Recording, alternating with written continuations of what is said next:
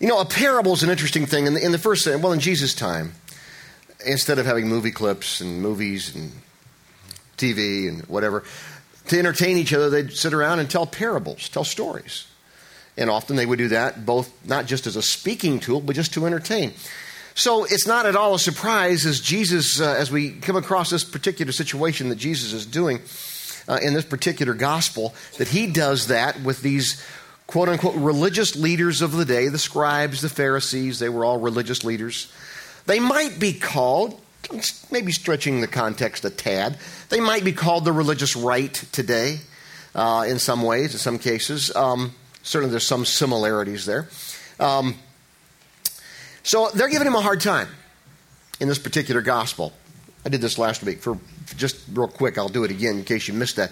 There are basically four gospels. Many of you know that Matthew, Mark, Luke, and John. There are three synoptic gospels Matthew, Mark, and Luke giving a synopsis of Jesus' life. Each one of the writers writes about life with Jesus from his perspective. Some things impressed one, didn't impress another, so forth and so on. John, of course, is different. John starts off in chapter 2 talking about the wedding of Canaan. Jesus' first miracle. It's not a synopsis of Jesus' life, it's about the deity of Jesus. And that's what, you know, one of the things that, I don't know if you ever heard this or not, Billy Graham uh, used to always, still always says, that uh, tells people when they first come to faith, the first thing they should do is read the New Testament book of the Gospel of John. And the reason for that is because the Gospel of John really deals with the deity of Jesus. And that's a great, and that's a great, some great advice. But the other three Gospels, Matthew, Mark, Luke, are synoptic Gospels a synopsis of Jesus' life. Luke was the physician, very technical, and his writing, I mentioned this last week, is very difficult to read um, in the original. But uh, he writes about this particular incident, as does, a, as does one of the other uh, gospel writers. But this parable is happening because the, the, the, scribes and the Pharisees, the really quote unquote churchy religious people of the time, are giving Jesus a hard time because they're saying, all you do is hang out with these, these, these hopeless sinner you know, immoral type people, non dignified, non churched type people. So Jesus is illustrating in a parable form why he does that. Thus, he comes upon this particular, he, he gives this particular parable. It's a story. Now, the, you need to know this. His point, Jesus' point in this story is very simple, and that is that no matter who, who you are, no matter what you've done, no matter how big of a jerk you might be, it's never too late to repent. So that's the Christian, the religious word, to turn from your ways and to come to God the Father. It's never too late. And that's what he's illustrating to these scribes and these Pharisees and to these religious people. And he uses a story of this father who has two sons to illustrate this to them. That the, and, and again, the point is that God's love is unconditional it is, and it, it, it, has nothing to do with who we are, what we've done or haven't done, or whatever. God's love is unconditional for us, and that's who the Father represents in this particular parable. So, the love and the forgiveness and the grace of our of our of our whole of our heavenly Father that is the overriding theme here. However, I'm going to pick out a subplot because there's several verses that talk about that, and then there's a couple of verses that talk about another guy in this particular parable, in the scenario. He is the older brother. We don't know his name, we just know he's the older brother. And uh, you're going to see him. And uh, some of you will relate to him. Maybe you're not an older brother, but you will relate to him. Some of you will not. Some of you will relate to the prodigal. Uh, all of us, hopefully, can relate to a father's love. More on that in a moment.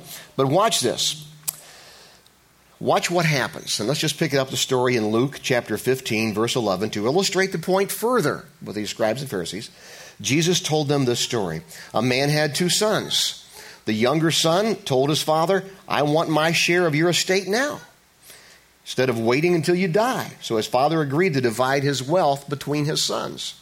Interesting, as I was reading that this morning in the early service, I kind of peeked up a little bit as I was reading it, and I saw one, one early 20s son sitting beside his father, who has uh, you know, been pretty successful. And I saw him whisper something to him. and I caught him afterwards. And I said, I saw that. I saw what you said. And the dad said to me, What he doesn't understand is he's getting none of it. But uh, so, anyway, so that may, uh, may uh, bring up some uh, things to talk about there. I want my share of your estate now instead of waiting until you die. So his father agreed to divide his wealth between his sons. A few, a few days later, this younger son packed all of his belongings, took a trip to a distant land, and there he wasted all his money on wild living. About the time his money ran out, a great famine swept over the land, and he began to starve. Watch this, watch this verse. He persuaded a local farmer to hire him to feed his pigs. That's very significant. The boy became so hungry that even the pods that he was feeding the pigs looked good to him, and no one gave him anything. No one gave him anything. Let me just stop there a minute. Where is the last place in the world you expect a good young Jewish boy to be in this particular time of history? Near a pig! I mean, pork. I mean, it's the deal. It's not like Rich go feed the pigs, which I heard many times in my childhood because we had pigs. Okay? It's not like that kind of deal. It was like, this is just, and, and you understand when these scribes and Pharisees are hearing the story, they're like, oh my gosh. He went and just got down with the pigs. I mean, it's not, it's not like going with the sheep, it's the pigs. That's, that's a huge deal. That's a huge deal to the people hearing this story. So, verse 17, when he finally came to his senses, he said to himself, At home, even the hired men have food enough to spare, and here I am dying of hunger. I'll go home to my father and say, Father, I have sinned against both heaven and you. I'm no longer worthy of being called your son. Please take me on as a hired man. So he returned home to his father, and while he was still a long distance away, his father saw him coming. I love this part. Filled with love and compassion, he ran to his son embraced him and kissed him. He said, His son said to him, Father, I have sinned against both heaven and you. I am no longer worthy of being called your son. He's experiencing true, what we would call repentance. Ch- repentance means a change of heart, a change of mind. He's experiencing the real thing here. He's taken one third of his father's inheritance. Let me back up just for a moment and explain that to you. In the, according to the Levitical law, uh, according to the book of Levi's, uh, of, of, Leviticus, excuse me, uh, the Levitical law, um, the oldest son got two thirds of his father's inheritance. The younger son got one third of his father's inheritance. Um, and the sisters? Uh, that's not a subject we want to talk about. This is Father's Day. We want to be, no. Um, you know, Jesus changed it. Side note, totally off the subject. Jesus changed all that. Jesus changed all that when he came along, and for the first rabbi, the first teacher ever to recognize females as human beings and not the possession of a male, not some other kind of substandard human, but to recognize their worth as a person. Jesus was the first one. When you find that in the gospel accounts, the first one. And the Apostle Paul comes along and confirms that when he says, which was revolutionary, we are all equal. We're all one in Christ, whether Jew or Gentile or male or female. So I mean, that's just pretty significant stuff. So if you got any uh, hard feelings about that, don't blame Jesus and don't blame the New Testament. Blame some chauvinistic pig of a man. Okay, let's just do it. Let's just let's just let's just say it for what it's worth, um, or what the way it is. Um, so anyway, he, he's taking one third. He's taking his third. He's blowing it. He's back. He says, "That's it." You know, came to his senses. Even the hired men have food enough to spare. All right. Now, look in verse twenty-two. We got that coming up here? I don't know where I am on this thing. But his father said to the servants, Quick, bring the finest robe in the house and put it on him. Get a ring for his finger and sandals for his feet. Kill the calf we've been fattening in the pen. We must celebrate with a feast. For the son of mine was dead and now has returned to life. He was lost, but now he is found. So the party began. I love this. Let's throw a party. Let's have a party. This is a great, this is a great day. This is a great thing that's going on here. All right? And, uh, and that's, that's just, that's what he does. Meanwhile, meanwhile, back at the ranch, you ready for this? Verse 25. Meanwhile, the older son was in the fields working. When he returned home, he heard music and dancing in the house. He's, what the heck's going on? He asked one of the servants, what's going on there? Your brother's back, he was told. You know, I kind of think that, your brother's back. What do you think? Your brother's back he was told, and your fathers killed the calf we were fattening and has prepared a great feast, and we are celebrating because of his safe return. Big brother's not too happy about this. Big brother has sat there and been faithful and worked hard and not asked for anything that wasn't his and done his duty, so to speak. And all of a sudden, You see what's happening. Well, look what happens. Next verse, verse 28. The older brother was angry and wouldn't go in. His father came out and begged him, and he replied, All these years I worked hard for you and never once refused to do a single thing you told me to. And in all that time, you never gave me even one young goat for a feast with my friends. Yeah, when his son of yours, look at the son, not my brother, when the son of yours, isn't that interesting? Little, The son of yours. Your wife ever do that to you? Well, that child of yours. Hmm, I thought we had that child together, honey. Uh, We've all experienced that a little bit, right? He says, he says, when the son of yours comes back from squandering your, his, your money, your money on prostitutes, you celebrate by killing the finest calf we have. His father said to him, Look, look, dear son. I mean, this is an amazing story. It's Father's Day. Can I confess? That kid might have felt the backside of my hand about that time. And I'm not saying I would have been right. But I, may have not the backside of my hand. He would have felt the, the some some some harsh words because I would have said something like, "You little butthead, what is your problem?" Or something worse. You know, he didn't do that. This is a great father. Look, dear son, you and I are very close, and everything I have is yours. We had to celebrate this happy day, for your brother was dead and has come back to life. He was lost, and now he is found. Now, I don't know what all went on in Big Brother's mind here. There are many reasons, there are many legitimate reasons that he may have been so upset after, you know, seeing his brother come back and all the loose living that he had done, the womanizing, the, the alcohol saturated life that he had apparently lived, or something therein, all the drug, sex, and, well, not rock and roll, because there's nothing wrong with rock and roll, but you understand the point. All the stuff that he'd been a part of. There's many reasons why Big Brother could have been upset. I mean, you know, I don't, I don't know. Maybe, maybe, maybe he was mad because he heard it from a servant and Dad didn't come tell him. Maybe he was mad because he had lived a large part of his life in the northeastern part of the United States and was very cynical. Maybe it was because, maybe it was because he he had, had maybe it's because he wasn't invited to the party. I can relate to that. I'm one of those guys. We drive down our street and people are having a party and I'm not invited. I'm like, how can they have a party not inviting me, Charlie? How can they do that?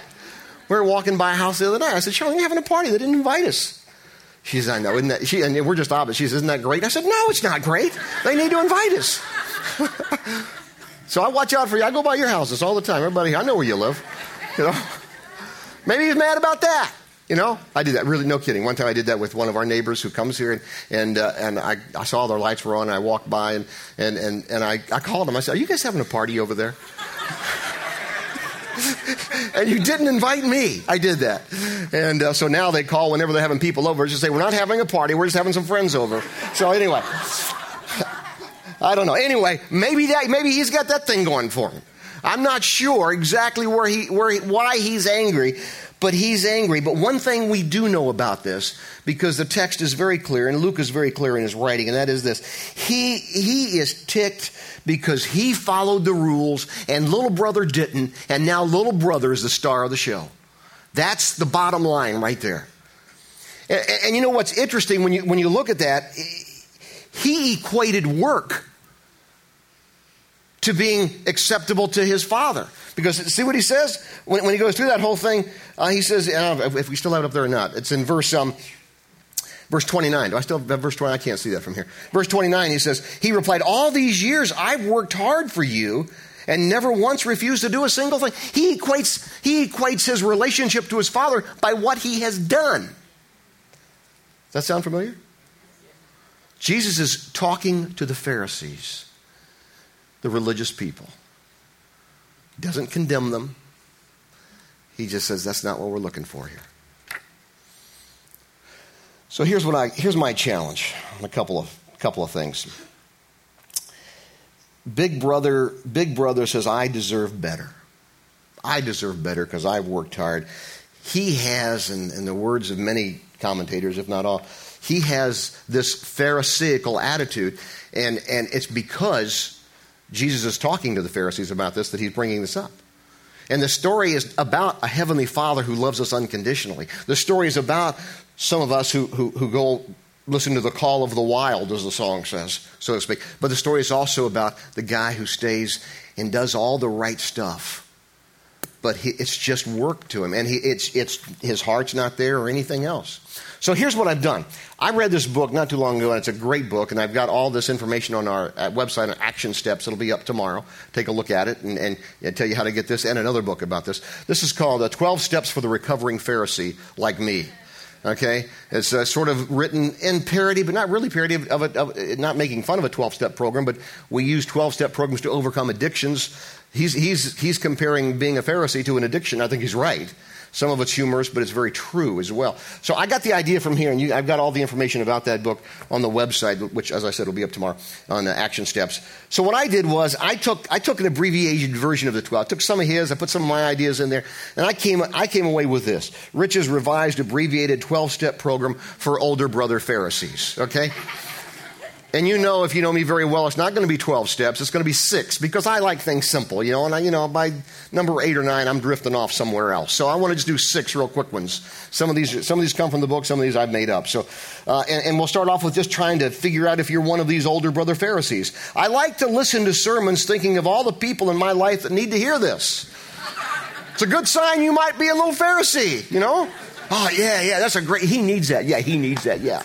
No, I don't need that. Heck no, I'm fine, baby. Um, I like this one too. This is, came from me. I have a total inability to appreciate the struggles of another that I can't relate to.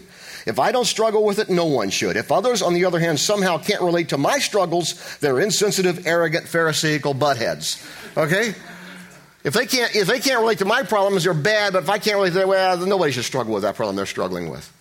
You know, I say that kind of humorously, but it's true sometimes. Because if you, for instance, if you're a person who doesn't have a problem with alcohol and you have a friend who has a problem with alcohol, you say, What's the problem? I don't have that problem. How come I got that problem? But then for somehow, uh, maybe someone needs to confront you about gossip, you know, or something else. You know, you understand the point here.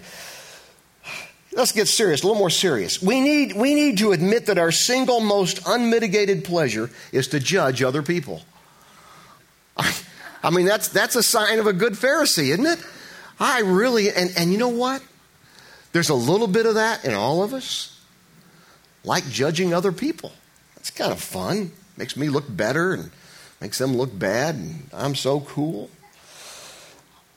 You know, I, I will embrace, there's some must do's. I will embrace the belief that we are and always will be experts at sinning. That's all of us, baby. That's all of us.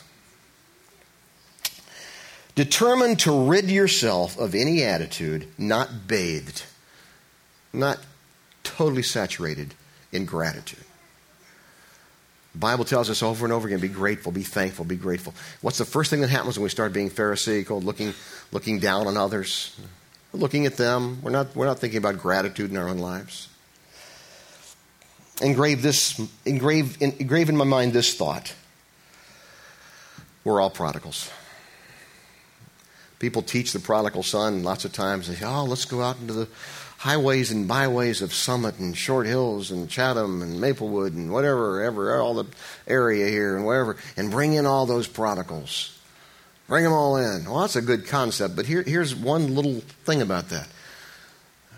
There's a whole bunch of prodigals sitting in here right now.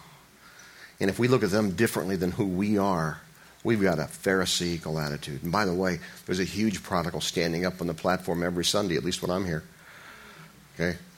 Lost, totally lost without Jesus. But by God's grace, there we go. For all of us. I want to do something a little different. I'm not necessarily an art uh, critic or aficionado, if that's the right word. Um, is that the right word? Um, officiate, whatever it is. Um, but there are some, there are some, you know, I get, I get a lot of, a lot, I have some friends who just love art, and you know, we go wherever we go, different museums and stuff. And I'll say, uh, you know, I, I, I got a lot. Of, one time there was a Monet, you know, and, I, and it's rather abstract, you know, and uh, and I'm like, nah. And they were like, how can you say that about a Monet? I said, I don't like it, okay? It's art. That's great. I don't like it. Art is the beauty of the beholder. I don't like it, okay? And so I got called, you know, they told me I had an IQ of five and all the other kind of stuff. Some art I love. Rembrandt's art I love. I really do love. And maybe it's because I've spent my life studying the Bible and I love seeing it I love seeing it illustrated. This is a picture that I, I, I just almost get teary eyed whenever I see it and study it. And I got a whole, it's a whole book on this picture that you're going to see. And I have that information on the website and action steps as well. It'll be up tomorrow. Uh, but it's Rembrandt's, it's, it's the, it's the, um, the prodigal. And uh, let's take a look at it. I just want you to look at it because just if you can see it, um, I just love this. It just illustrates everything we've been talking about, I think. I don't know. Can we, can we, fade the can we fade the spotlights? Can we see it better if we fade the spotlights a minute? Does that help? Because I'd like everybody just to take a look at this, uh, just to see this just for a minute. Let me just talk about it a second. And, and of course, you see the prodigal on his knees, and there's his father just just uh, you know, loving him. Look at the older brother. Body English says a lot, doesn't it? Body language. Look at that. Here's the question I would ask you. When it comes to the prodigal, are you on your knees before God or are you looking down your nose? I mean, here's the, here's the, here's the older brother looking down his nose, thinking all kinds of things. And Jesus illustrated this, not, and this is, this is, I want to hit some, some lessons on this. Not to condemn anybody, but to say there is a loving Father in heaven who loves us all. He didn't even condemn the guy looking down his nose. But the question for me and for you to determine when it comes to those who are wherever they are in their lost life, are we going to be on our knees before our Father, our Heavenly Father, or looking down our nose? I got real quick points to ponder, real, four real simple things. It's not a word, but I'm going to use it anyway. Judgmentalism makes for angry, arrogant people. I didn't know other word to use. This is the only thing I could say. judgment, being judgmental makes for angry, arrogant people, as was the case of the older brother. It's never too late for it, it's never too late to run to your heavenly Father. Never too late. You've never gone too far to run to your heavenly Father. Doesn't care, God doesn't care about where you've been or, or what you've done or, or some of the doubts that you might have when you come to Him. He's there with open arms. Number three, God's concerned more about you coming to Him than why. I'm not going to tell you the prodigal's motives were all pure. He's, I'm hungry. I'm going to go back and tell God, I've, I, I believe there was, a, there was a true exercise of turning from His way, a true exercise of the will.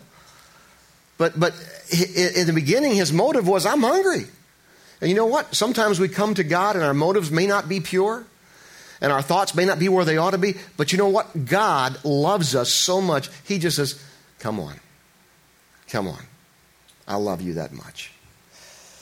And the other thing is, and this, this I, I, before I leave this subject of the, of the older brother, because some of you can relate to the older brother. I had somebody afterwards, after the service, after the 9:30 service, come to me and say to me, you know, and I always, it's always interesting some of the comments that some of you make to me. I mean, if it's other than "Hey, that was good" or "That wasn't very good," uh, it was. It was. You don't usually say that, but I mean, it, usually it's like somebody will say something I understand, and they said to me, "You really had me sweating bullets," and I'm like, "What does that mean? You know, was that good or bad?" You know, and then they said, and this is just a real sweet person, and it was a she, and she says, "I'm the older brother." You know the older brother doesn't have to be a male. I think you understand that. But here's what I want you to see God the Father, the Father in the parable, didn't even condemn. I'm doing some condemning, and I shouldn't.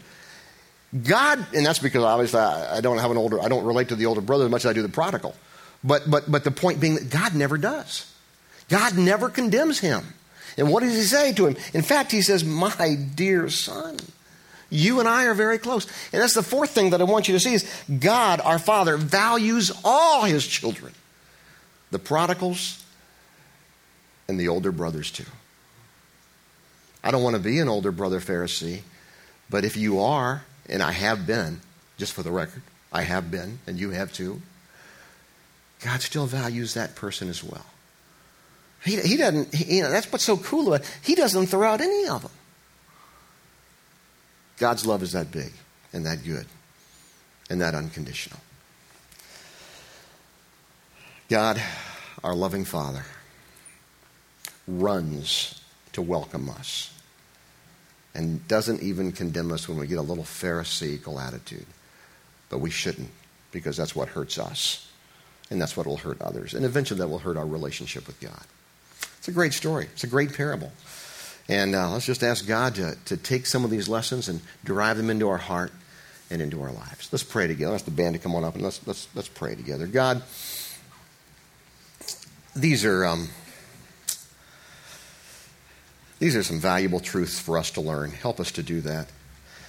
Many of us come from different places in here. Many of us can, can relate to the older brother. Many of us can relate to the prodigal. All of us, if we really probably think through it, can relate to both. And even in some cases, even the position that you as our father have been put in, we can even relate to that in some ways. God, I pray that we would understand and accept your grace, not only in our lives, but in the lives of those around us. We thank you for the ability to have a relationship with you because of Jesus, who came and, and suffered, who lived and suffered and died and rose again to give us life eternally and abundantly in a relationship with you, our Heavenly Father. We thank you for that. We thank you for your grace and your love for all of us, and we thank you for that in Jesus' name. Amen.